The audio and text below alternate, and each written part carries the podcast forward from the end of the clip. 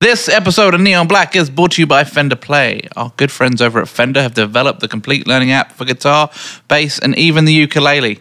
Within minutes, you could be playing classic hit songs from the Rolling Stones, Joan Jett, Shawn Mendes, and many, many more.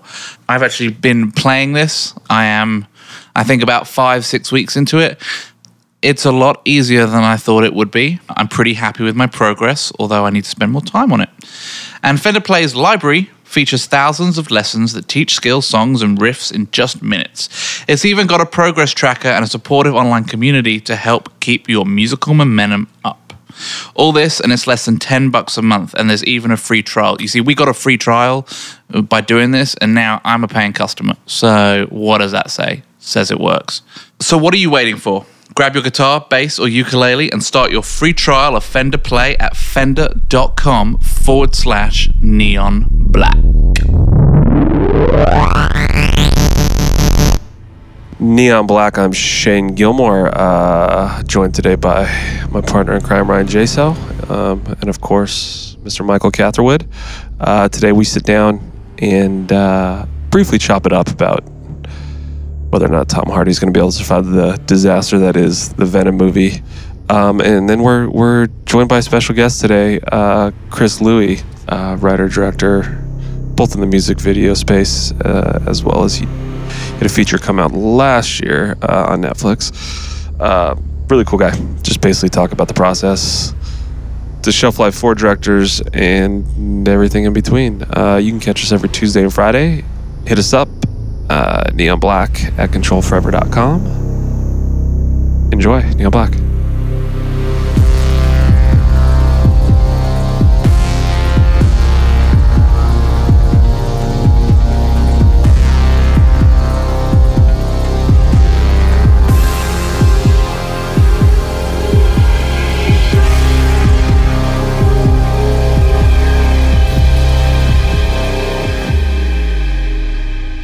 All right, culture cards. Yeah.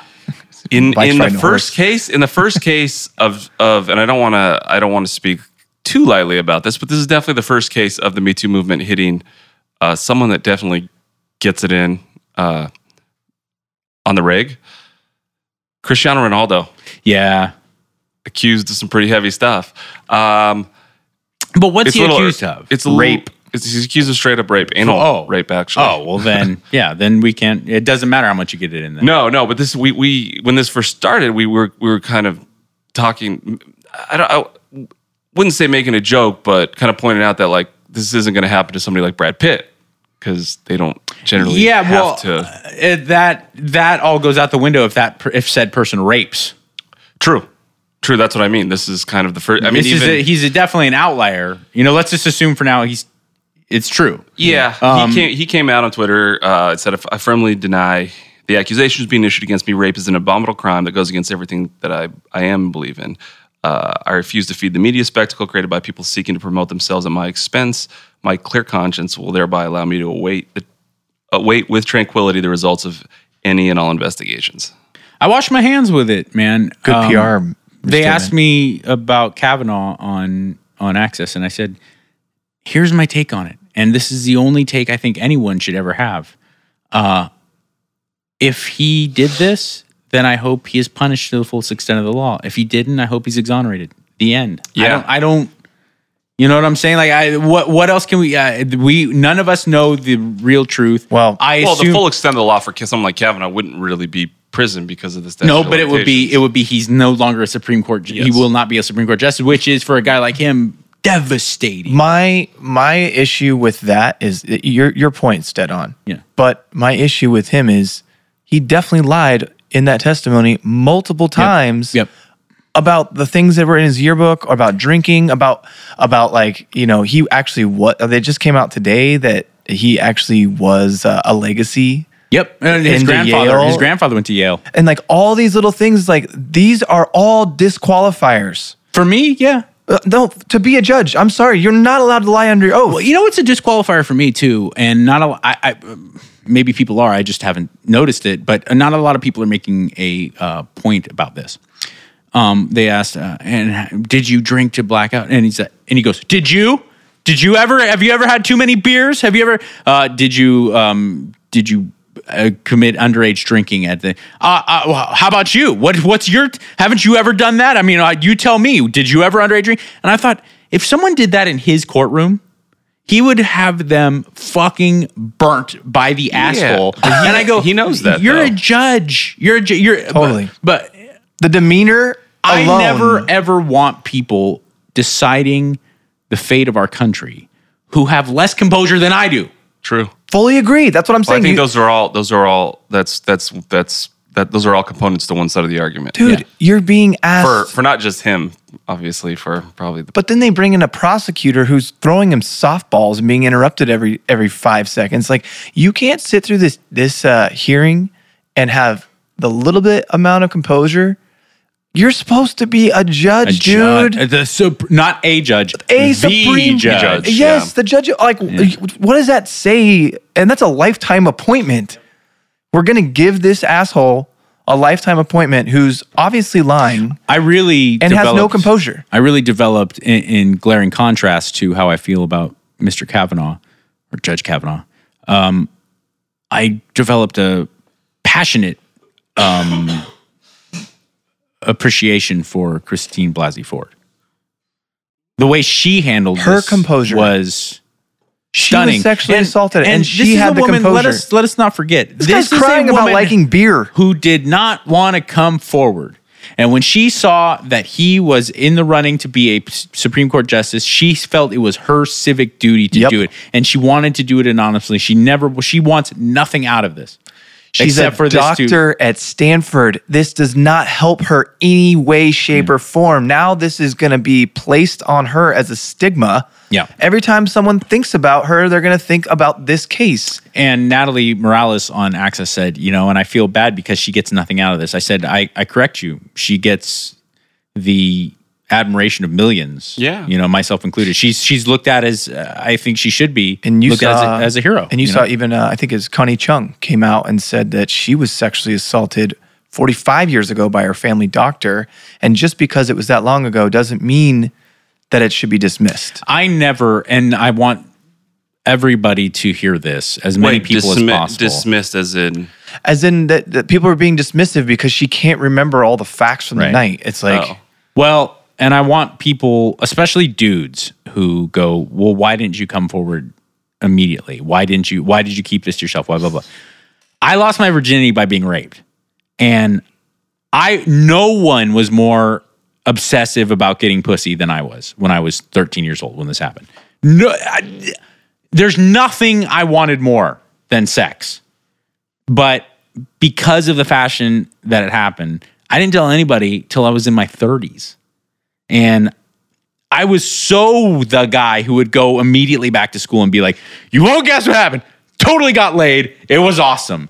but because of the circumstances, eh, you're you're you're just uh, saturated with shame. All- eh, eh, uh, uh, Almost something was stolen from almost you. instinctively like you don't even realize it you go i don't know and i want it- it- make let there let me be clear i was consensual it wasn't like some girl forcibly fucked me um it's just she was 19 and i was 13 and So it's statutory rape. right right actual. but it was it was rape um but and i'm not trying to say that to like put a feather in my cap i'm only pointing this out because as someone who was a victim of something that I think a lot of women go through when they're very young, they're quote unquote consensual in that they didn't fight it off, but they didn't really want to follow through with it. And they got, uh, maybe even not to their own knowledge, they were manipulated by an older person, uh, by a much more enthusiastic partner. Um, you get this weird feeling of shame that you don't even know you have. It's just that you know it's not right. You know that what happened to you was not right. And you don't want to fucking tell anybody because you're embarrassed and you're sad and you're ashamed. And so it makes perfect sense to me that all these women would be keeping this to themselves, even more so than me because I'm a guy. I probably wouldn't have been made fun of or looked at as as a as a pariah because people probably would have patted me on the back. yeah, they would. They would have said, "What are you complaining about?" Right. Yeah. So especially at that time. it's 10 times worse for women and it makes perfect sense why they wouldn't want to come. I forward. do think uh, w- one of the things that's definitely been been brought up to to, to, to my awareness since since all this has happened is is what is we keep going back to the Whitney Cummings thing is what is what she said. Yeah. and I, I do think aspects of you know you think back and well, first if you look at it just biologically, women are not as sexually advanced as as guys are. Eh, That uh, that Mm. They're that not as sexually on. advanced as guys think they are. Sure, sure. You know what I'm saying? they're Because you're not the- sexually advanced. They're You not fighting. you're more they're not fighting the same type of of of. No. Of They're not as horny. Yeah, Let's they're be honest. They're just not as horny. Yeah. um, it doesn't mean that you know you look back. That doesn't mean situations. I'm sure they want to be with the guy or they Yeah. want you know they like the guy. But it, it does make sense how a lot of those those scenarios uh, happen, and it, that's like one of those things. I don't know how that's ever going to fix itself.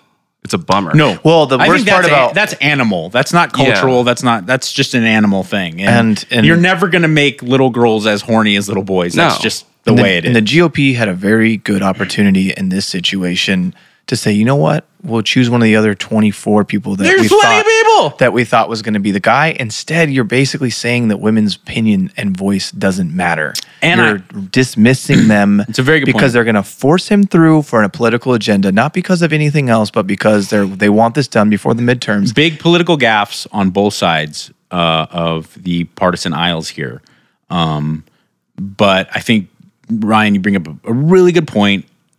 All of this could have gone away if they just picked another judge. Why do they have to stand behind this guy?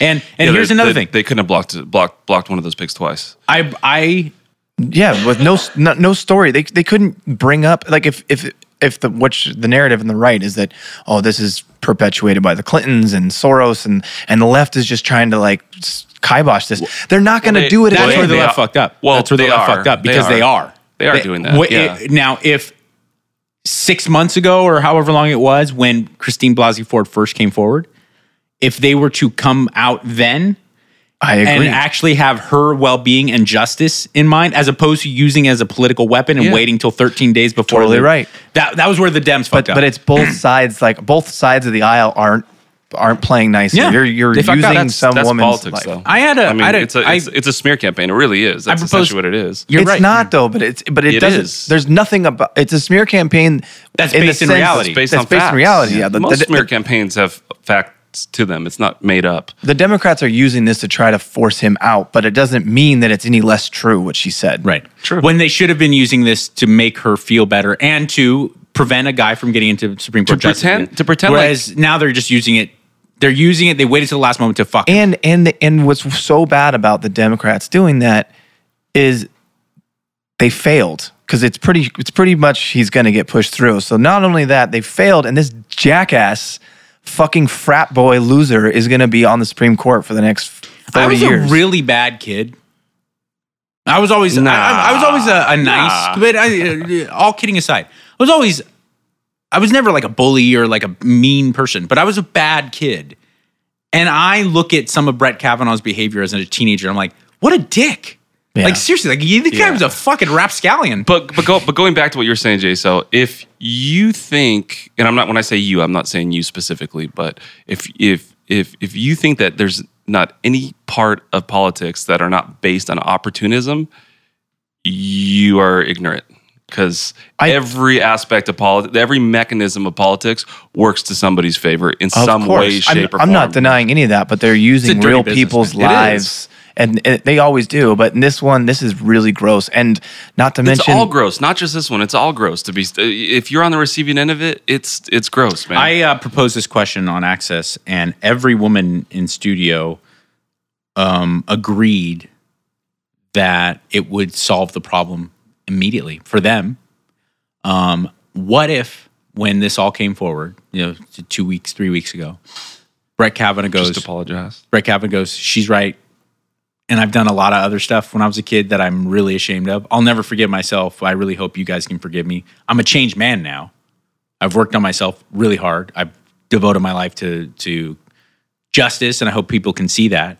But when I was when I was a young man, I I was I made a lot of mistakes. Yeah, that's not the Trump But way, it's though. but it's But all what, You're but right. what You're if? absolutely right. But what if? Should I mean, can you imagine how it's- different things would be today? But you understand. and I'm understand pretty sure it's he was probably advised to do that as well. Do you think? Yeah, No, I he think wasn't. he. I think. Uh, No, this is all a Come part on, of man. the way That's that, PR 101 because you're exactly right, and it does not take a. It does. It does not take a seasoned, uh, uh, you know, behind the, someone that's behind the scenes in politics to understand that most of the country would have sided with you if Right. that happened. Come No. on, the guy was in high school. You know, what I mean? don't think so. But not in the Me Too era, and Yeah. not with Al Franken being outed for Al Franken. That happened though when he was an adult. Yeah. This is a big sexual assault is not the same, dude. It's it, it's it's he's a done deal. And in the era of Trump, when you get rewarded for not telling the truth, as long as you deny, deny, deny, No, I, I I agree with Jay. So don't you think that it, from the the highest powers in the country, don't you think the the, the ideas came down? The the ideology was going to be, look, no, fucking deny. dude, he opened From- his he what I mean, opened his statement by saying this is a smear campaign by the Clintons and the far left. Bro, you're a judge. That's already a bad start. Yeah. Apparently, it doesn't matter. Let's move up the rape category. Okay. Uh, our boy Tom Hardy is about to have an interesting weekend. He sure is. for a, for a lot of reasons. Uh, Venom is about to come out a, a, a superhero movie that doesn't look that great. It's not being re, uh, critically. So interesting enough. CGI looks terrible. So interesting enough. Yes, the the as soon as the embargo was lifted on on the uh, reviews, bet it was the the internet was flooded with bad reviews. So th- they've come to find that a lot of these bad reviews. Uh, what do they call Lady Gaga fans? Like, what's the equivalent of the BeyHive? Monsters? It's called the, monsters. Yeah, yeah, the monsters. That there's been uh, a ton of anti Venom sentiment from the Gaga groups. Have been uh, trying to sway audiences because the Star is Born is about to open this weekend, which is Gaga interesting. Media, Gaga Prime. You think Tom Hardy's going to survive Venom? Yeah. You do. Come on, that's not, that's that's a that's a Well, if no-brainer. you really look Universally at, if you really recognized look as at one of the best male actors in the world. True. Well, uh, to, to say that when I say survive, I should I should I should explain that. I don't mean that the guy will not never be able to work again, but he's one of the biggest stars in the world. No, no, he's This not. could easily He's, he's not. He's derail one of the most respected A-list actors. He's not. A He's an A-list star. actor, though. He's You're not. right, my right. dad probably doesn't know who Tom was Hardy say, is. Really? The interesting thing about this is because we're all really into film, is this is gonna it probably dims his light a little bit in our eyes, like, oh, that movie was whack, but it's gonna open his brand up to a huge brand new audience. And I only think it's just gonna pull people that are into that like Venom. Because you know, young kids Oh, and it's going to make gonna like money. it's going to make money, but it looks money. it looks terrible. It looks terrible. But if you look, I mean, there's there's even like if you if you really look, I'm still gonna see it because it's Like- Tom Hardy though. Tell you that. I would watch it because he's in it. I don't know that I'm I'll not go watching see it. It looks pretty bad. I'm not watching this. I'm not going to see it in the theater, but I'm watching it. Well, cool. Uh, stick around where we sit down with uh, director uh, Chris Louie, chop it up a little bit on. All things film. Yeah, he's he's an interesting cat. Done, he's worked with Major Lazer and just done a film for Netflix and just a creative dude. And a nice fella. Very nice fella. Him and do you think him and Cary Fukunaga ever got in a fight for for that look? No, Both just two really good looking, They're No. both too half, nice. half white, half no. half Asian guys with Yeah. that look great with ponytails. look, if Mario Lopez and I don't ever get in a fight, I mean, they're not getting. that needs to happen. Can we set that up? It have to be. It have to be Celebrity MMA. boxing. It have to be MMA because if it was just boxing, he'd whoop my oh, ass. Oh, does he box? He's very good. He's Okay. very good. It would have to be if it was Muay Mario Thai. Lopez, dude. I'll head kick the shit out of him. I'll fucking rib kick, leg gets, kick him. Everybody just gets the gets the good stuff. God, fucking Mario Lopez.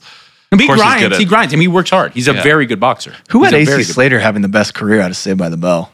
True. Gosselaar's that. got Mark Paul Gosselaar's had an okay career. Uh, And Yeah. he's a good actor. He's a good actor. He's a good actor. I agree, He's like but a legitimately still- good actor. Listen, but he uh, AC Slater la- landed himself a dime piece job that afforded him the ability to build this life. And he's got his foundations. He golfs all the time. He boxes when he wants. And, it, and it's one of those jobs like that's the great thing about my industry.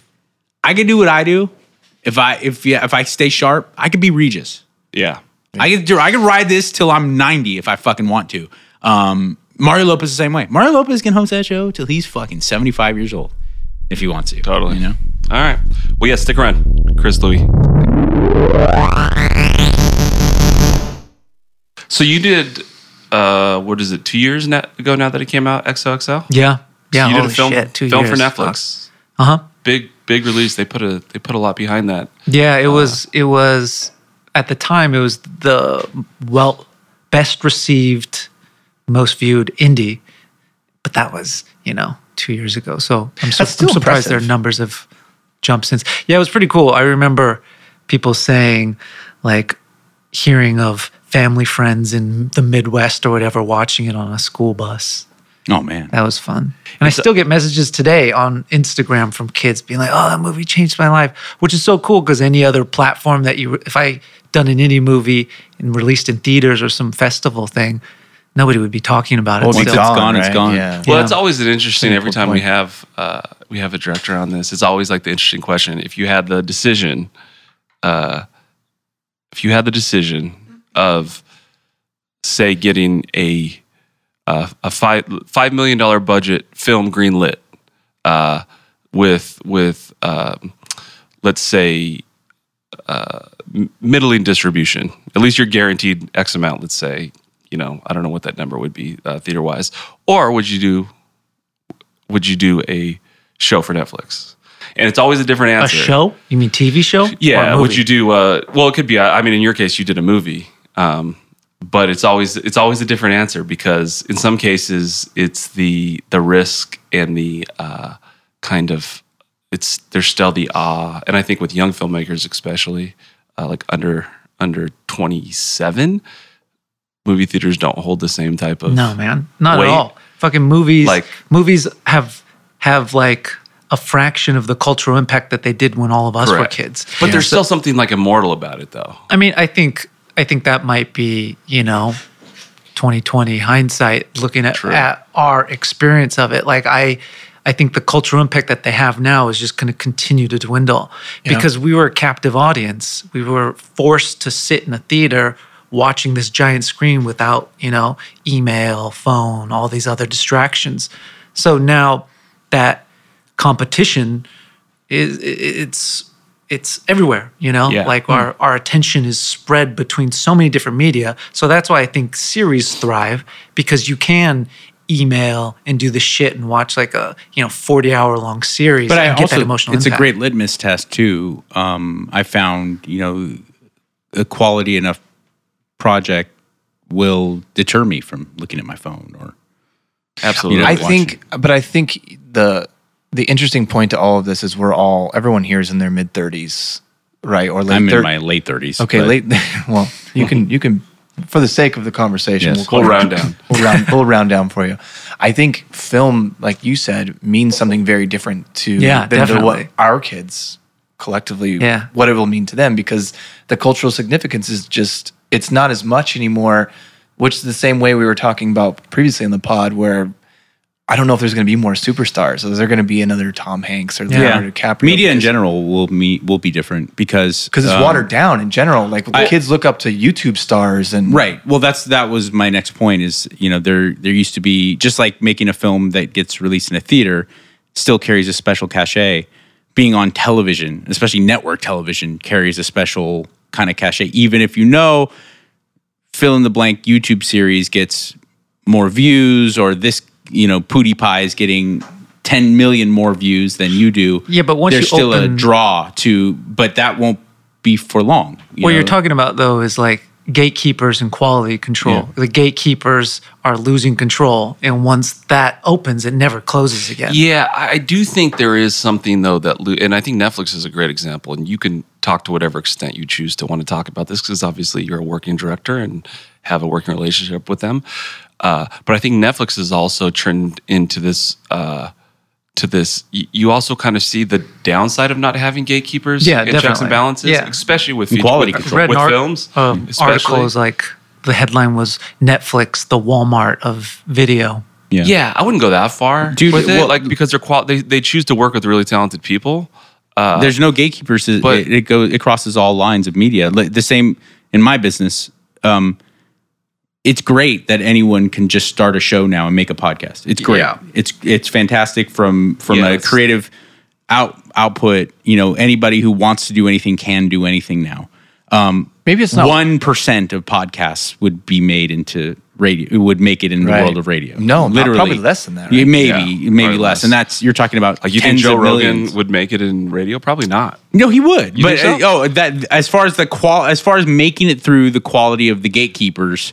Um, Oh, I like I said, saying. I mean, there's there's there's obviously there's the drawbacks creatively because the gatekeepers aren't necessarily the most creative people oftentimes. Correct. But there's a quality control in, in that you know if you were to make radio shows out of like successful big market radio shows out of podcasts, you'd have Joe Rogan and Mark Maron Yeah. and Carolla who comes from radio. You know what I'm saying? It- True. There, there's it's a very very narrow world, and um, the same goes with like a lot of times I, I watch these internet TV shows and I go, yeah, it's great that this kid who normally would not have a chance to really make this project. And I'm so happy he has this outlet and is following through on something. You know, it's it's so beautiful that idea.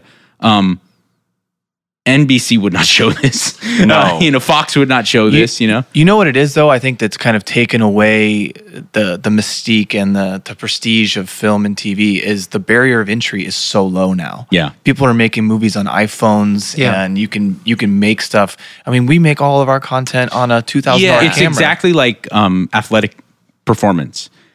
The best of the best now has never been better.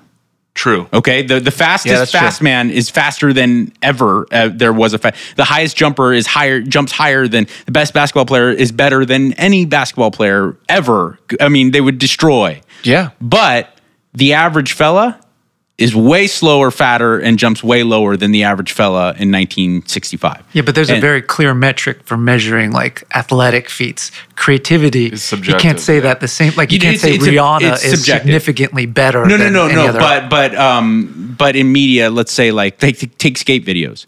There's a million more skate videos, and the best street skaters now Yeah. crush. Yeah, yeah, right. Crush. Totally. I know, it's But pretty crazy. The average skate park you see on YouTube d- pales in comparison to the average skate part you would see in a in a in a video that actually got produced and put out. You know what I'm saying? Like, so yes, the the uh, the creme de la creme has risen higher, but the bulk of it is now the the because of the entry point being so low. Um, the bulk is now. I thought about the with because I watch skate videos sometimes on YouTube, Mm-hmm. and I thought like when I started skating, we all it was a linear progression. Like first learn how to ollie, then Mm-hmm. you shove it, then you kick flip, then you heel flip. Like are kids just hopping on and going straight to 360 flip now, like because Yeah, they're so significant. It's an better. evolution. I mean, it's the same thing in surfing. The the way that that that people can Once you show, once someone shows you you could do something, Yes. everyone can do it. But that's- the that- five minute mile Correct. rule. But I think that's why his is exactly what I think is. that's why your correlation works with athleticism because they always talk about it in NFL. Dick Butkus will get destroyed, I think, in today's game. Right. Like the guys from the '70s would not be able to play in the NBA today. They they would be bench players. The best players in the '60s and '70s would not. They'd be pale in comparison. Be. D-League to- guys. Yeah, they wouldn't even they wouldn't even make the league. They'd probably be like maybe Wilt. Yeah. But for the most part, it's just a way that things progress, right? It's kind of like the It's, it's the same thing as tech. It's technology essentially. yeah, and and and to your point, like if you can see all that stuff on the internet and you can learn, I mean, you can learn how to do anything on the Yeah, internet now right. too, which is crazy. Which is why you could technically go straight into a 360 flip versus learning how to ollie. 'cause Artistically, some guy can teach you. hope Yeah. Yeah. hope is so huge artistically because if you have hope that you can do something, um, you can do it. And watching someone do something gives everyone hope that Yeah, they can do right. it. I watch guys play guitar and I go, that is far outside of my skill set. But I have hope because I'm watching a guy's fingers do it. I'm watching it right now. Yeah. And he's giving a tutorial on it and I can oh. break it down, you know, and and it gives me hope that it maybe not next month, maybe not next year, but someday somehow I can do that, you know. Our sponsor on this show, Fender Play, uh, you can learn how to play guitar with an app that Fender has now. Boy, I like this bucks- organic plug. Hey, man. that's ten bucks. Very impressive. Nine ninety nine a month, He's and you can actually learn how to play guitar. And Hey, am I getting a cut of this ad right now? Yeah, I'll send you the check in the mail. But go, but Netflix, going back to the Netflix thing, I think it's so interesting. Also, is also on I got an interesting anecdote. So, with making that film, sorry to cut you off. No worries. But just That's what we do here, speaks just to so you know. everything Do here. it often. yeah. Um, when I was doing the film, you know, we spent a year. Netflix was so generous. Like there's, we had to wrangle festivals. We shot at Hard. We shot at two Insomniac parties, two Hards and one Insomniac party. Not controlled so- though. I'm still pretty bitter about it. I'm just kidding. and it, obviously, you know, shooting in a live environment like that with narrative film and like actors is uh, super challenging. Very so dangerous, we finish that, and then we go into post. Uh, we mix we mix the movie in like 11.1 sound, color the movie on like this fucking 40 foot screen in this amazing color place, and then the movie releases, and I'm going through Twitter. And like I see pictures of kids being like watching XOXO, and there's like a photo of them of, of their laptop with headphones, you know, on the bed. I'm like, oh, okay, all this work for for for mm-hmm. that, for viewing Yeah. in this small screen and listening. To, and like, I'm fine as long as people watch it. I don't give a shit. But I just realized like all that work is for nothing when like the the our experience of that medium is totally changing. Well, what makes it even worse is we've talked about it at length on the show is something ridiculous like 65 or 70% of people that watch video on on Facebook or YouTube don't even watch it with the sound on. They're reading the subtitles. That's That's, That's crazy. crazy. Which is That's crazy. just crazy. Yeah. And like, because we were, we were vi- we, in the beginning, I mean, we were videoing this podcast, and we were apparently only like 15% of people that watch Joe Rogan's million views or half a million views per episode are even watching it with the sound on. They're just watching it with subtitles.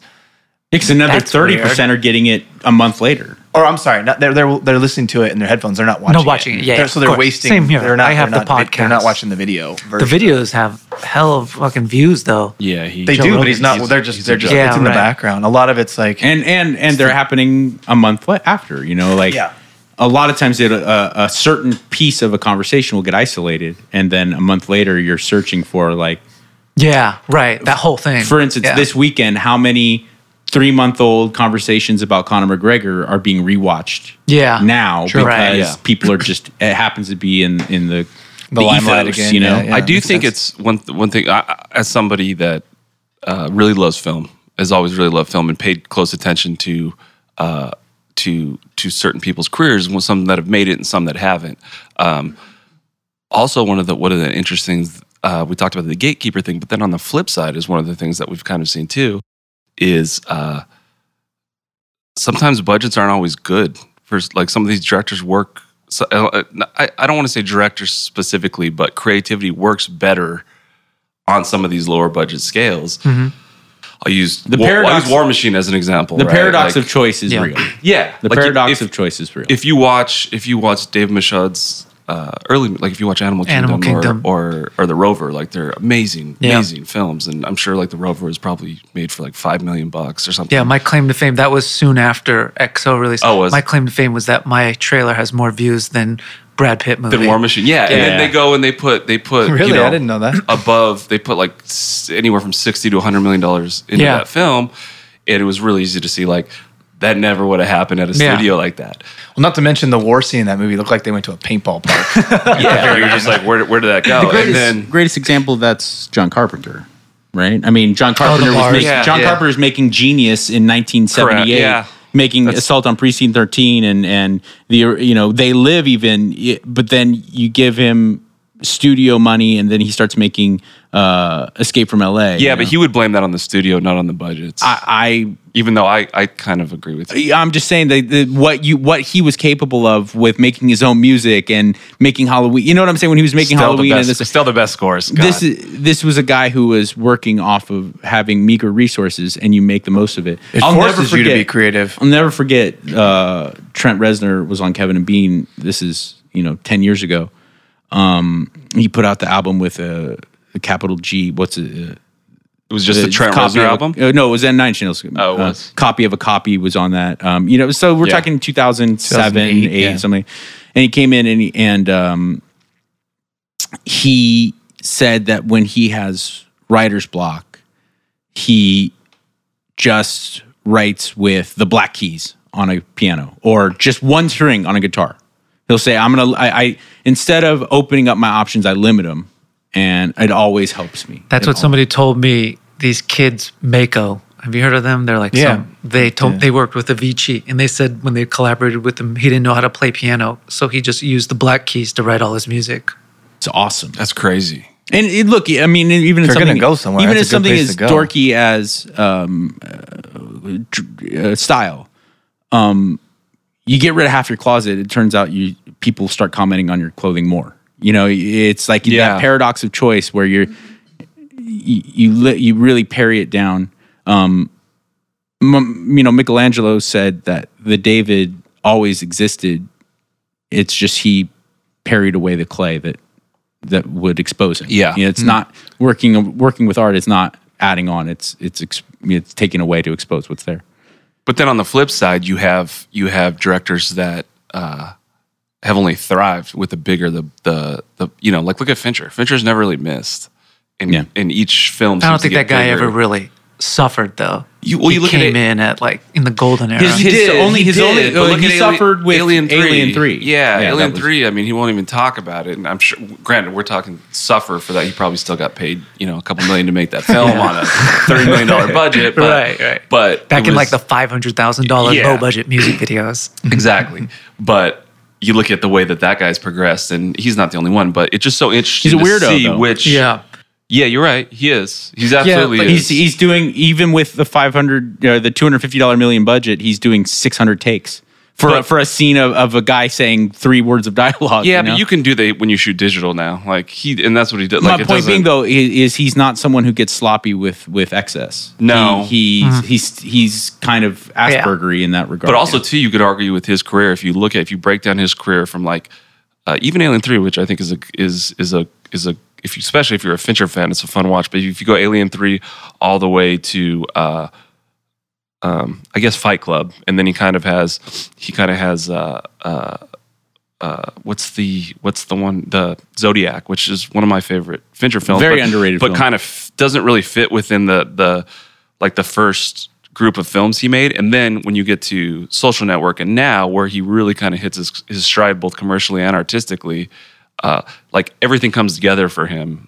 stylistically Yeah. in those movies. And that's he's 18 years into his yeah, career. but what is he doing? You know, you're looking at a guy who. What does he do with that excess uh, extra budget? It's not like he's putting it into CGI and stuff. He's putting it into getting better actors. Well, he is he putting it actually into does a CGI. lot of CGI. Yeah. But, but my point, it's not like he's making Marvel movies where you know what I'm saying. Like the, Yeah. the progression of Fincher with the progression of his budgets has just gone into It's it's More more, Fincher. artistic. Yeah. it's, It's more- gone into artistic endeavor as opposed to It doesn't seem like he's the spending, wow factor. spending the budget because he has the budget. It's, Yeah. his films never feel like no, I'm there's just like gonna famous stories about him coming in and quoting movies at like $57 million to make. And they're like, yeah, you need to make it for 40. And he's like, no, it costs 57 million dollars to make. Not 65, not 90, 50. I can't Yeah. remember. He's done that with like three big movies where he's coming later. Uh, it's like payback. Mel Gibson's like you. I uh, I just want two hundred and sixty thousand dollars. I don't want a million. I don't want it at one dollar less. I just want my two hundred and sixty thousand dollars. I was tripping out though when I saw the amount of C. I never realized the amount of CGI that Fincher uses. Yeah, it's pretty dope. Like for It's practical invisible. for practical shots. Yeah, especially with uh, 'cause, like when that video came out for Zodiac. Yeah. with what he did with San Francisco. Yeah, and you're like, holy shit! Like that, that, and that's really the way CGI should be used, right? You see that Where don't video notice with it. like his center framing Yeah. always tracking for that that serial killer show. That being part of the Mindhunter. visual oh yeah, language. from yeah. yeah, yeah. He's- CGI should be used for that and jizz shots. That's my only two. just like when everyone can have Peter North. Are you ropes. watching the Deuce? There's a lot of Love hard The dicks in the Deuce. Deuce. You I would love love that. Really? Yeah. I thought that's illegal. A lot of I'm pretty sure dick- some, a lot of them are soft fake. dick. I think a lot of them are fake. I love the Deuce the Deuce is great though. uh, for for one reason, for many reasons, but one reason for many reasons, but for one reason more than others, I, I love it is that just like Mad Men, it gives people a ability to realize there's no such thing as the good old days. People every generation get more conscientious, they get more Yeah. considerate Yeah, of other people's feelings. Definitely. And, and it's like people have this idea of this notion of traditional moral values. Oh, and fuck it's like, that. no, it's always always worse. been It's fucked up. always getting better. It's always, worse. Yeah. Humans, uh, we have this amazing ability to, as we evolve, we get better and better at understanding each other and appreciating each other. Well, even the- even uh, the media likes to paint it the opposite, but really, as we grow, we get better at appreciating. each I told him this before. I was like, even though Times Square looks like the most dangerous place on earth and super sketchy, I still want to go hang out in Times Square in the 70s. Yeah, yes like and that no. show though. makes me yes and no, go. though. I mean, I remember going to New York City as a little kid, and this is the mid '80s. This isn't even the '70s, and my dad wouldn't let my mom and I leave the hotel room. You know, after after sundown. You, that oh. that's not okay in the greatest city in the world. You It know what I'm saying? I mean, it wasn't until Giuliani cleaned it up in the '90s, anyway, right? you, you got to understand like it- it- it's so funny to me like brooklyn is this haven of like art and culture Yeah. brooklyn not that long it- it- That was when i lived in new york in the in Bed-Stuy. 2000 2001 Well, I heard there are it even was like horrible like, horrible There's areas like in the Bronx that are getting gentrified right now. Yeah, Bronx Like, is being gentrified. the bronx that's Bro- crazy. n- the only place on earth that'll never be gentrified is staten island somehow it just never it always escapes people being like you know we could do even but- harlem but is like Staten Island's like cool a now. strong middle class, like white middle class junk. It's junk, but it's very middle. Like if you look at like the median income, Staten and Island, it has just- like the worst heroin problem in the United States. They're actually considering giving it to Jersey. I think. So, that's when you know things are bad like you guys can have this. So- we're, we're considering the same thing with parts of the valley, even though it's 5,000 miles right. away. We're, like, we're giving it to New Jersey. Uh, so XOXO was your first feature. You, Yeah. you worked uh, a lot in the in the music space as well, which actually lent itself to XOXO. But uh, talk a little about that because music video is always a fun one that we bring up on the show. Uh, uh, our other co-host who's not here, Sub Weber, does does a ton of work in that space. Um, it's we, we recently, especially, been talking about how the music video has been making a big comeback. Really? That's Well, there's news to just- me. Not not not in the sense Well, of Hip hop's helping. uh, yeah, hip hop's Yeah, definitely right. helping. With the low, with like the lyrical lemonade guys. Cor- Well, it's just No, the it's- budgets are, are not the same. Oh, you mean real, real videos? Well, no, like no, the just in general- SoundCloud rapper videos. Yeah, so there- I mean, look at there's Well, look at- before for when when music industry kind of bottomed out in you know mid two thousands, two thousand eight that that range, there was no money being made, but now there's substantial amounts of money being made via streaming, Yeah. and people are investing in their art again, and you're seeing the hmm. labels investing into artists again, and labels are actually doing A and R, and Well, and look at- artists wow. that care are willing to spend on a music Like, video. what are you again. talking Well, about? at this- Average budgets. I mean, nothing. It's never going to go back to It's million not dollar going to be Spike budgets. Jones Yeah. making Fatboy Slim videos. But you although know? Spike Jonze did make that last Kanye yeah, there's video, that still, was there's cheap, still a but- few videos that that that that get in the hundred thousand dollar ranges, uh, Wow. but not that much. But look at this is America. I mean, was, look at look at the cultural effect that that, that video had. Yeah. I mean, when was the last time a video? I, before played that, like that, Humble was like- the only that was the one Yeah, probably before right. that. I would even argue that yeah, and This is America was probably from a from a visual Gangnam, and standpoint, Gangnam like, style. You know, yeah, that's true. it's huge. I did have over a billion views. Uh, Can't argue with the K-pop. Well, I, I started doing videos I can. um, in 2007 or 2008. We entered, I graduated college and we entered a contest for Modest Mouse. And it was like a green screen contest where they posted a bunch of their footage online and asked anybody to make a video. Nice. And my uh, old directing partner, he's still my directing partner, but I direct alone now too. He was my professor at UCLA, and I was interning for him. And I was like, hey, why don't we enter this contest? Let's make a robot suit. And we entered and won the contest. And then somebody was like, a production company was like, hey, you guys are good. Let's start repping you. And then we started doing it from there. And right, this was post MP3, like right as the, the ship was sinking. Like the first treatments, I remember that, oh, I'm sorry, guys, this is low budget. It's only a hundred grand. And then it just kept going down, down, down by the time. And then we rose because we were able to accomplish videos for twenty to $35,000. But that was my film school. I went to school for sociology and linguistics. And that was because of the budgets being that low, in order for me to make enough money, I had to we had to edit VFX, not not shoot, but basically do everything. And then that enabled me to continue to, you know, figure out ways to undercut other people who were operating at a higher level. where did you go to school? UCLA? Oh, nice. And uh, what Small year did you graduate? school. Yeah. Uh, it, it- do how is it vary from artist to artist uh, as far as how involved they are in the visual production of yeah, their music? def- definitely. Yeah. Like I worked with Cudi once, and Cudi was super, super hands on. I mean, like I I, was see in the studio with him, and he's all, he's like standing over my shoulder. Let's cut there. Look, cut there. No, no, cut that out. Yeah. and Wow. I think it, it, it shows. Like I'm not proud of that video. It sucks. Um, Which song was that? Mm, It was a song called "Teleport to Me." Would rather nobody go On see it. second it album, I sucks. think, right? It was on his WZRD album Oh, when he tried to like do a thing with Dot Dot da Genius. Yeah. So that one, that was it. Could have been good, but yeah, it just him and I didn't creatively jive. A lot of guys don't creatively jive with Cudi. He's, Yeah. he's an interesting dude. from what I've heard after. Yeah, he's an interesting uh, dude. We worked a lot with Death Cab. Death Cab couldn't be any fucking cooler. They're basically like, hey, this is kind of what we want.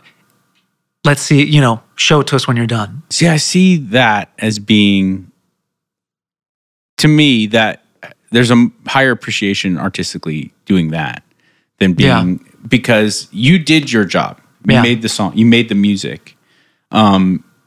It's open to interpretation. Right. Imagine if a painter went in and actually sat over the shoulder of the frame maker and it was like, no, no, no, no, that's not what you do. You paint and then you go and you choose an already produced frame that you say, oh, that's the one that I think highlight. You know what I'm saying? Like Yeah.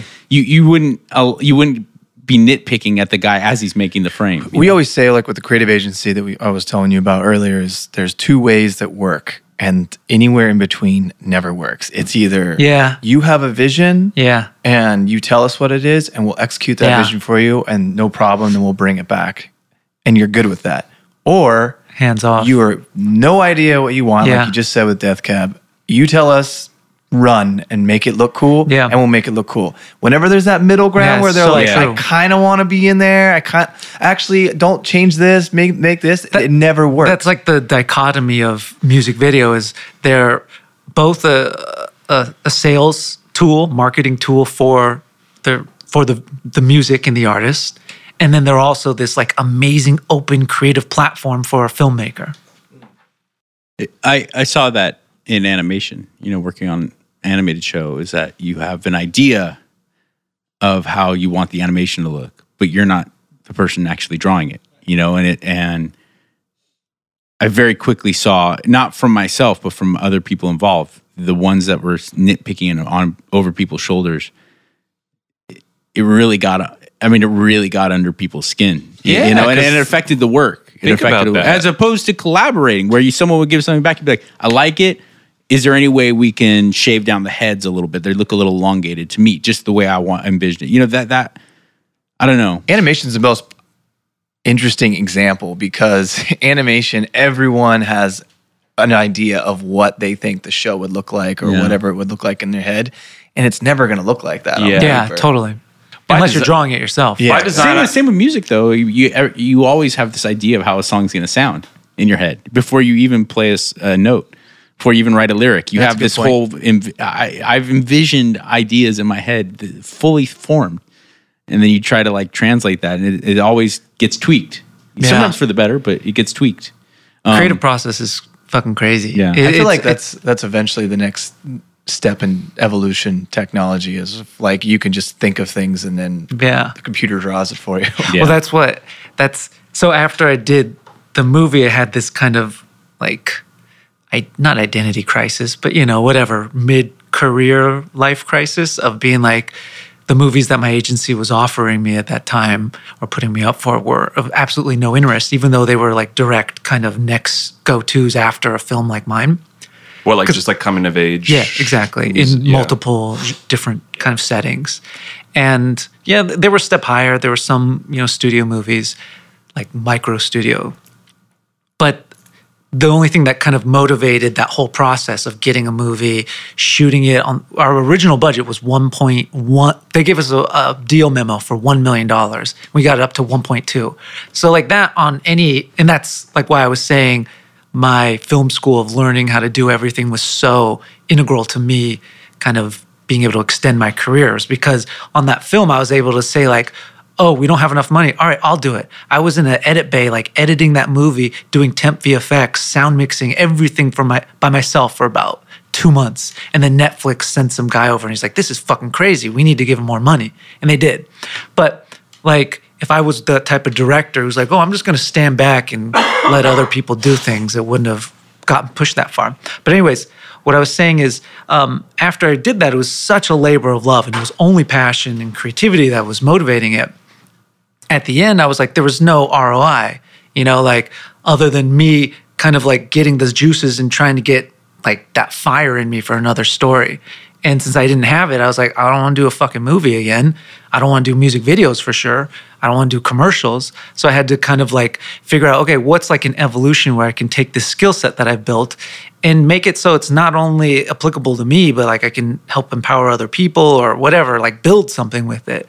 So I started thinking of this idea of like taking creativity and almost systemizing it finding like a way like can i take what i've done like say i look at my most successful music video or whatever whatever i did with my movie or whatever project look at like the things that worked and the things that didn't. All right those things that work now get into a list. Can i take this list and then apply it to another music video or commercial or whatever so sorry, I don't have a great answer. I figured it out. I was Fucking hoping Google gonna give us AI and I are integrated. No, The meaning of life right if now. you had if you had figured it out, you'd stop creating.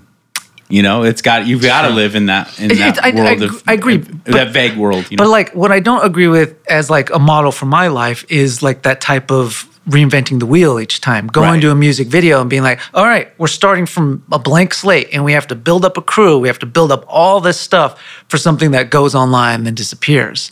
Like that that to me, I think for a kid who's in their 20s and like aspiring filmmaker, it's a great way to learn.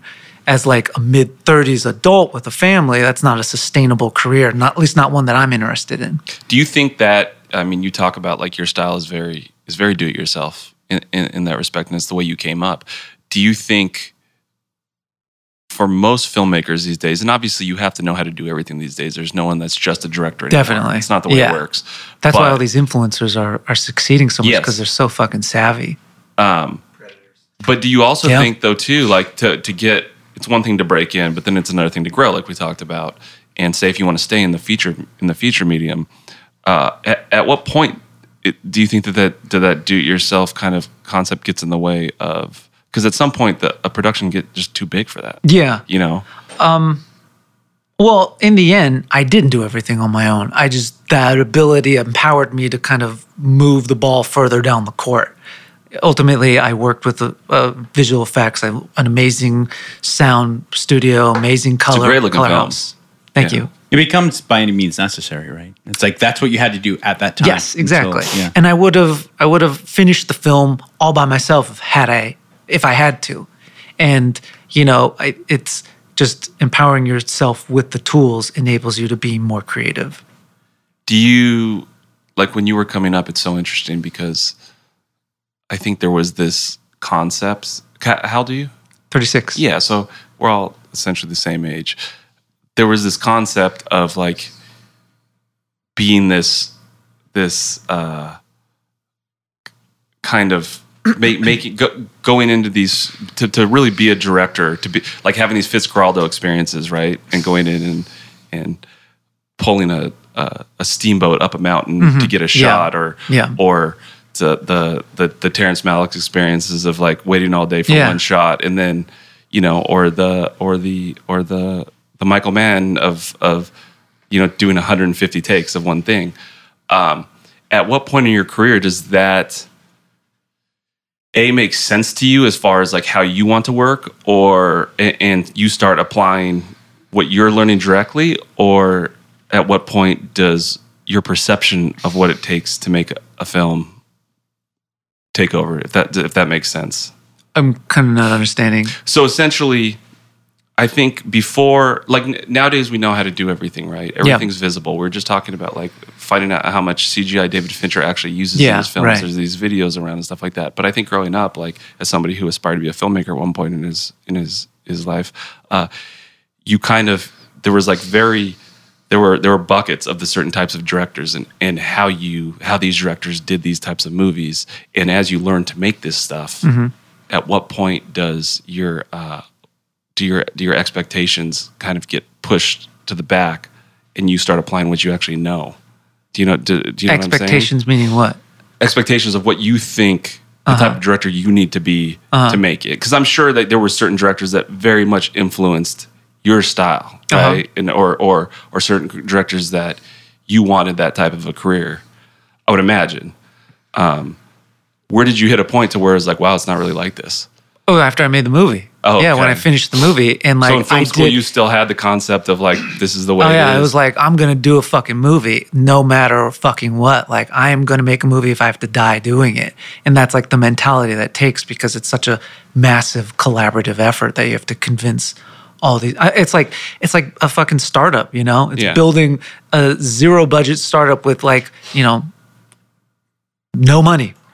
It, convincing everybody on pure passion to do it, even though people are getting paid, at least with the budget that I was working at. Mm-hmm. And then it's a it's a fucking startup with that never goes public never like you never see any of the return on it. You just have the the kind of creative fulfillment of people messaging you on instagram being like that was fucking awesome. It changed my life. And unfortunately i realized that's not enough for me. Like that's great. And like if i went to do another movie and that happened again and i made more money that still wouldn't be enough so for me I think it was the idea of achieving it was this driving force of like and being a filmmaker and creative control and all that stuff was all tied into that. Not based on anybody's own other career, but just more based on like how I know I like to operate. Um, and then when I got it, it was like, okay, it, this this isn't what I thought it was going to be. Um, so yeah, the reality came after the movie was released. That's interesting. That far down the road, I would have expected the, the answer to be somewhere in film school, but film school still has that. Well, I didn't go to film school. I learned through music That's videos, true. and so that was that was an awesome process, you know, because I'd do it, I'd realize what worked, what didn't, and we'd do it again on another one. it's getting back to that point about how you have to live in that vague world. You, you know, if you ever feel kind of satisfied, um, that's when it when it ends. You Yeah, know, for you- sure. If it's almost essential that you got to the point where you finish the film and then you're like, well, this isn't cutting it. Yeah. I need I need to keep Yeah. going. You know, because It's scary though, because like I built up my entire career assuming like once I get to this point, I'm I'm gonna be able to coast to a certain extent as to where I'm gonna have landed at the top of a plateau and I'll like kind of see the other one. And I got there and I was like, oh, I don't fucking see anything from here. I think that happens, especially. I think that happens in in the film medium a lot, though. As far as if you look in like the history of like some of the greatest directors, as far as like Coppola is a perfect example, right? Like he probably like he made his best movies, and there wasn't really anywhere for him to go while making those those same type of movies. So everything that he's come out with since don't really make a lot of sense. yeah, Um, that's why he has a wine business. So he has a wine business, Yeah. you know, and he's made three of the ten greatest American films ever. So it's like, cool, man, dude. He you loves do what his you wanna wine, do. too. He loves it. does. He does love his his wine. I think that's with anything though, and the way that we've moved as a society is you don't really become a master of one thing anymore. You Yeah. kind of need to diver- diversify. yeah. I even totally A-list agree. actors. Actors, musicians, Yep. all of them have different side hustles. Multi hyphenates. But still, even acting is so much different, I think, than than um, than than filmmaking because you're still you're inhabiting someone else's unless you unless you write the script or whatever, but you're still inhabiting somebody else's story or idea, right? Yeah. and then it's just like on to the next one. Whereas like that's your film. This is these are the characters that you've created. Mm-hmm. Yeah. and, and this is the this is the perimeter of my idea. Yeah. Uh, I would imagine that that'll be a lot harder to once that's finished. Yeah. Yeah, it, it's well, definitely after my movie, I felt like I was dropped off a cliff because I went from like, you know, bossing around like, you know, anywhere from like 20 to 100 people every day to sitting at home with my wife yelling at me, you know? So, uh, We all been there. yeah, it was, uh, Speak some for more yourself. than some Speak more than yourself. others. it's uh, i think like i don't know it, it's just it's it's like with making a film i don't know it, it's the endeavor of doing it that's really fascinating and really uh, intoxicating it's the creative expression of it uh, uh, uh, and then i think more importantly it's also our cultural training of being kids in movie theaters watching it being like oh i want to be like that. That that influenced me so much and i think that's totally changed and that's another reason why i don't want to do another movie. It's because ultimately i want to make things that people see and that changes their lives or affects them in some way in the way movies did me and i don't think movies that platform anymore. You don't think that that movies still do that? Just maybe i don't think so. Really. i mean like i'm saying that from my perspective i can't sit down and watch a movie anymore like Really? it i don't have the emotional like bandwidth to really invest unless that first act is like fucking fire. And like in the first five minutes, I've already moved to page 20 and I know that inciting incident in every step forward. That and that formula is TV now because they don't have to resolve everything in the first episode. So they can do that setup super quick and then get you hooked and then build out character after they've hooked you. Yeah, but TV is also hitting a weird spot, like exactly what you're talking about with TV and like what defined, say, the formative shows of of this generation TV, like Sopranos or The Wire or any of Keeping Up with the Yeah, yeah. Kardashians. Uh-huh. but that type of character development and stuff like that. What I notice now is there's a lot of shows that that check those boxes, and and maybe and I, I watch them like, man, maybe like eight years ago this would have been an amazing TV show, and now it's just kind of now now this has turned into the formula a little Let's bit. Yeah. watch one. Which one? Castle Rock. How's that? It falls off a cliff. It's good, but it, it like Cheyne said. I mean, if I watched that in 2003, I'd be like, You- yeah. that's that's goddamn life changing. Yeah, but you yeah. know, it's in, in a, a wash in a world of of like really sharp narrative. It, it great acting, great production. Yeah, But I'm- that- something's that's a missing? good that's a good example.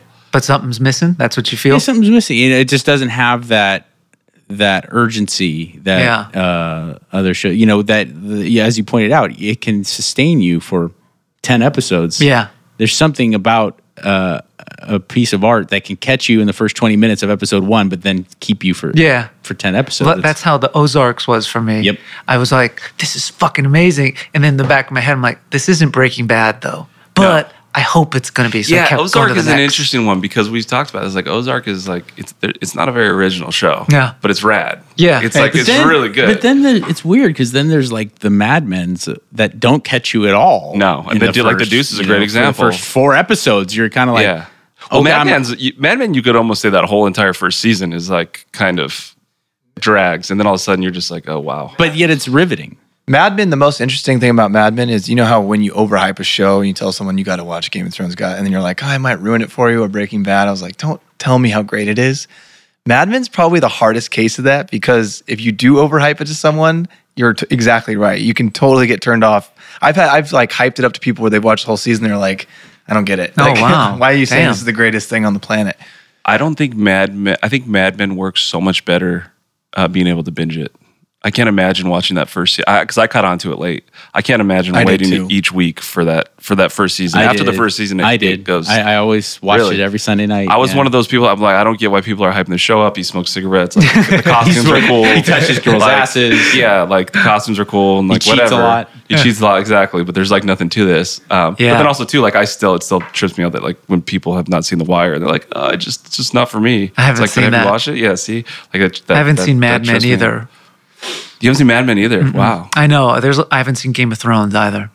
I think the biggest Game of problem, Thrones is it's okay that you haven't seen that. But the biggest problem with all of it is exactly what happened with music was when there stopped being, you know, hard CDs or vinyl or you know even tapes. Tangible- tangible experiences, Tangible yeah. experiences, something you have to go by. There's no tangible value to a stream.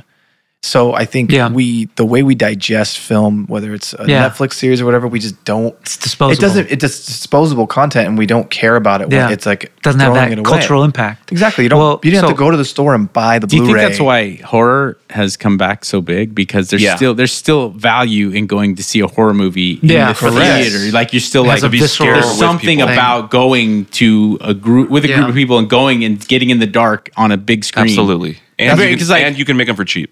And, both and those, that both and reasons. that yeah. and 3D and the fact that the movie theaters are moving into a direction where you can actually get real food and it's an experience and you get to actually enjoy that experience. Like I can Yeah. tell you the three movies I saw in the theater in the last five years. I'll tell you though, one thing that's really upped its game, I think, and I don't know if it's directly due to streaming and the way the media has changed, or if it's just part of the deal, just part of culture, is kids entertainment. You Kids mean the entertainment little kid stuff? in the last 10 years has gotten so good. Like- like so what? good. Cartoon, TV shows, Yo uh, Gabba non, Gabba. non non animated uh, kid stuff, TV uh, movies. You g- I, every couple Yeah. months a movie comes out that I go, that was That Netflix movie was Shockingly good. good. That one that all the boys I loved. oh, to all the boys. I didn't watch it. Is it good? It's cute. To all the boys. like it wasn't. It ever- all the wasn't mind blowing, but it was Yeah. really See, good but I acting. see, I really see well movies shot. that are like mind. You know, I, you know, Coco's Oh yeah, mind-blowing, yeah. you know? Pixar Pixar doesn't game Pixar changer. doesn't count. Everything Yeah. they make is amazing. But There. even, but It's even, always been that way. But even Ferdinand was was watchable. It was Yeah. an interesting. is it that was, Pixar? I don't think it's Pixar. That's DreamWorks, I I think think, it's yeah. DreamWorks. But I mean that Moana, movie, you know? like Moana, all those are great to watch. Where if my kids like, I want to watch this, I'm not bummed. Yeah, right. You're like, Yeah, oh, yeah, and listen, yeah. like- On the Like, flip, there's like that 90s show and 80s Shushy By where I'm like, oh my god, who, But did 90s, this? 90s and 80s stuff, even the ones that are considered great, like I do not want to watch Aladdin with my daughter. Yeah, It's- but it's Aladdin- not entertaining. but it's not Aladdin- enjoyable. It doesn't have a great take home message. It's just really great for kids, and my daughter loves it. And I'm not gonna take. I'm not gonna not let her watch it because she like. uh, But I'm not gonna not let her watch. Um, Little Mermaid and all these things, but in comparison to the stuff, uh, the way that they've upped their game, um, it's it's crazy. Same with cartoons. The ca- cartoons we watch as kids fucking suck. Uh, We love them because we grew up on them. But if you go the- back, you watch like GI Joe, you're like, what the fuck? There's like no narrative. It's all over the place. It doesn't make any sense. There's no like central theme. Dude, did you guys? Did you guys G.I. see? Joe is like the same ending every single time. That's what I'm talking Did about. Did you guys yeah. see the toys we love or the Oh, yeah. toys? Yeah. Oh, yeah. That was- that's great. That was fucking crazy to see. Our whole Especially the childhoods GI were Joe, the, manufactured. the GI Joe and the Star Wars one was crazy for me because I had a lot of both of those. I felt I felt And- like and really Mask, I think, was the nostalgic other and one. like ah, but at the same time I felt fucked. Like man, these guys were just like, what trash can we sell to these dumb little kids and entertain them? Get their parents to fork over all this money for this junk. Music got better. Yeah, True. It- the music industry going down the tubes made music better. Yeah, definitely made it more accessible. It did. Well, it made it harder to force feed for labels Yeah. to manufacture bands. You know what the comparison is? Instagram and hot chicks. Here's what I mean by that. It used to be that in order to visually consume a hot chick, you had to see what the fashion industry and magazines and, and television studios wanted to present to you as a hot chick. Now with Instagram, no, I go find exactly what I want. And society realized, like, oh my gosh, size zero women that are six feet tall. No guy oh, likes, no straight man likes that. there's something that. for everybody is what- is what it's- you know fat come up with. asses and and you know thick girls has become in vogue because you've taken away the kind of the the the the purveyor of hot chick. The same thing goes with music. It used to be like alternative rock. Well, this is exactly what you know M, MGM or excuse me RCA and and and three other companies and KROQ tells you is alternative rock. Dude, now we- it's like no, this is exactly what I want. We this talked. is, you know, we, we talked about it on last week's show, but Brockhampton has the number one album in the country right now. You know how many radio spins they've had in the lifetime of the band?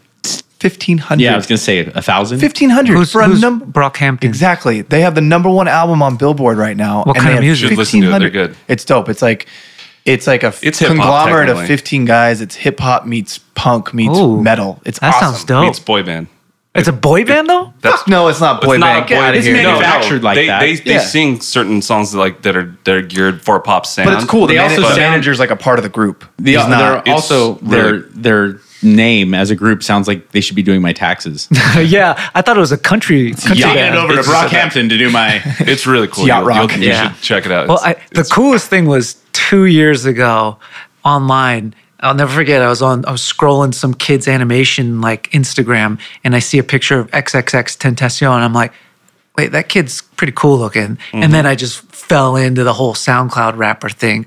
That was really fucking cool. That you want reminded to talk me. about WWF? That stuff, the SoundCloud stuff, is is crazy. yeah, because a lot of that stuff it, it's hard you can't really argue musical sensibilities on that stuff like the, the normal metrics don't apply because these kids have huge followings Yeah. and some of them are extremely talented it's, it's, it's Some of them aren't. some of them are Yeah. Yeah. Yeah. but they, they like you talked you talked about the look like XXX and Tentacion Yeah. is the perfect example of Yeah. like that look and you're just Same like you're with drawn to him And and the Pump. outside Yachty even has, like, the a outside the ring and- the outside the ring antics. that's what I mean Yeah. and it's like this rapper doesn't like this guy and he's from this and, I just and it turns love into this so whole much that listening to it, I could be like, I could hear fucking Sublime and metal and hip hop and like all these emo. Even. you'll love Brockhampton then Yeah. You'll- Okay. you'll love you'll love The SoundCloud rap movement, as much shit as it gets, reminds me a lot of punk in the Yeah, in the nineties because it was it's all DIY, but it's also stuff that you have to find. Yeah. Punk You know in what I mean? early Yeah. '80s. Yeah. early, yeah, but you more had to go find it, and Yep. it was like uh, all the It's kids fun. that are into it feel attached to it because they found Yeah. it organically. Yeah, They weren't told about it via KROQ or Right. Power Right. 106. Well, no, that it's so funny. I was looking at like we had these taste quote unquote tastemakers on on Access, and I was looking at them and I was thinking like, dude, tastemakers for me were upperclassmen. Yeah. You know what I'm saying? Like uh, there was no Instagram, so I had to go like, well, that guy's cool, and he likes that band. Let me check him out. You know, like this, the guys at school that like were smoking weed in the East parking lot. Like, oh, they oh they listen to Fugazi. I better check it out. You know, that was honestly the only way because mainstream media wasn't really going to push these bands, but I knew that it was cool because of my tastemakers. You know? Well, you, and even though they're now ki- all they're of kind it, of now uh, it's majority of it is the counterculture. Yeah. Even Yeah. now the majority of the kids that listen to music want to find the next thing organically. They don't care what the radio or TV says because it doesn't speak to them the same yeah, way. definitely. That's what I, the interesting correlation. So, like, after my movie, my movie is all about like, or it's an ensemble, but at the center is a DJ who gets discovered online and, you know, has the night of his life at the biggest festival. And that's like a rags to riches, you know, normal story. But what was so interesting was seeing that baton passed to the hip hop kids with the SoundCloud rap thing, only totally different. Like EDM, Oh, that they you did, know, they did that one with like the the- with Kyle, right? yeah, they made like right. basically That's a my hip friend hop Jake's version of movie. it. Yeah, yeah. My friend Jake and my DP shot that movie. Too. Yeah. So it's basically Netflix is like, we need the same thing For hip hop, yeah. Uh, but the that was so interesting. It, like you know EDM, you've been into it. I don't know if you guys been, have for as long as No, we not have. like him. But it was this underground thing for a long time. And then 20 what was so weird though about when this resurgence came like it all started I feel with that Tomorrowland video in 2012. Like do you know which one I'm talking about? Uh, the the one from, Tomorrowland recap video. from Boom from Belgium, the yeah. Belgian one. Yeah. Yeah. Like that that thing EDM just fucking exploded in like 2011. But it wasn't this underground, oh, I'm finding out about this. It was it felt like it was jammed down your throat by corporations and labels. I, in 2010, I don't think so much corporations and labels were throwing it down your throat. It was so underground still, even though it was mainstream in a way, if that makes sense, because mainstream media and because I mean I managed guys in it and like mainstream media didn't want to cover it, didn't understand how to cover it. Even Paul Tollett is like wasn't a fan of it, even though at one point it consumed seventy percent of the billings on Coachella, I think, and Yeah. you know like 2011, 2012. But bec- it was just another rave on the circuit essentially for those kids. It was still had well, this performance wise, it's so different. Well, and Yeah, it just yeah, it sounds good live. Period. It sounds good live, and, and I and artistically, I like it. I, I love that you can create something from nothing. I love that you can make digital artwork. Yeah. you know, like you, that that that fascinates me to no end. But there's something there's something missing if you are someone who's raised now if you're a kid it doesn't matter because this is all you know but if you were raised watching people perform instrument with instruments watching them create music that you heard on an album recreate it live in front of you there's something missing wa- seeing a couple dudes behind turntables you know mm-hmm. with a with a laptop you know what i'm saying There is for you, but for that generation, that's Right, it all doesn't they matter. know. They Doesn't matter. Does- that's- this is the same generation that values someone who makes a YouTube video on their camera on their computer as It's just like, the look, same value as I tried like, to give my daughter. film. I tried to give my daughter a Kraft single the other day. She's like, "What the fuck is this? This is gross." Good for her. Yeah, because she's been eating truffled brie since she was a kid. You know what I'm saying? She's. I gave her shit that most kids would find disgusting because I, I gave it to her since she was a, she had no choice, and so I I, I it kind of blew my mind because I, I consider myself a foodie, but at the same time I love Kraft singles. Oh, you know what I'm saying? those are Like I just- lo- I grew up that because I ate them as a little kid, and that's what I knew. That was what String I. cheese even is disgusting. to Yeah, me. fuck. God, Ugh. just should not. You're, be like you're a fucking communist. But we we Jaso and I grew up in like the same era and we were really into hardcore and punk and it was all about the shows with seeing live stuff. And then that transition to electronic music. I guess because it happened for me it happened like freshman or, or sophomore year, so young. You're that there missing a no big. You're difference. missing a big middle ground, their little middle piece, and that was the emo movement. Yeah. it was f- fucking huge, Huge. If Yeah. you're if you were Also not 17, mainstream. If you were 17, 18 in 2003, Yeah. I mean, I I, I used to I, I went to see Dashboard maybe like a year ago. He he played they played like a, a reunion show at the Echo, and it was kind of crazy to see three four hundred people sing every word to every song in their 30s, probably. from beginning to end, and they're grown. You know, they probably got a kid at home, and I'm talking every word to sing it back as loud as the performers on stage. And that that to me said, "Oh my god, this means a lot more than just like, hey, I like that." Was album." that the Yeah. emo night Right. party? Yeah. Yeah. I mean, that, that thing's nuts, dude. There's, There's like- an emo night. There's a night called Emo Night in Where? LA, and it's it's at Echoplex. Hey, and it in moves around. It's, Ten years ago, there was the you know the glam rock bands. Yeah, They did these festivals where you know at the time, if you're 40, that was what you're Yeah. saying. Yeah. Now, you know, uh, 15 years ago, excuse me, they did that 15, 20 years ago, and they still do it. But now, 10 years ago, you started to see like the Sugarland Festival, and it was like Eve Six, Sugar Ray, Ah, that's amazing. Everclear, and it's like if you're 40 at that point, you're going to see because that was a We're fucking old farts, man. yep.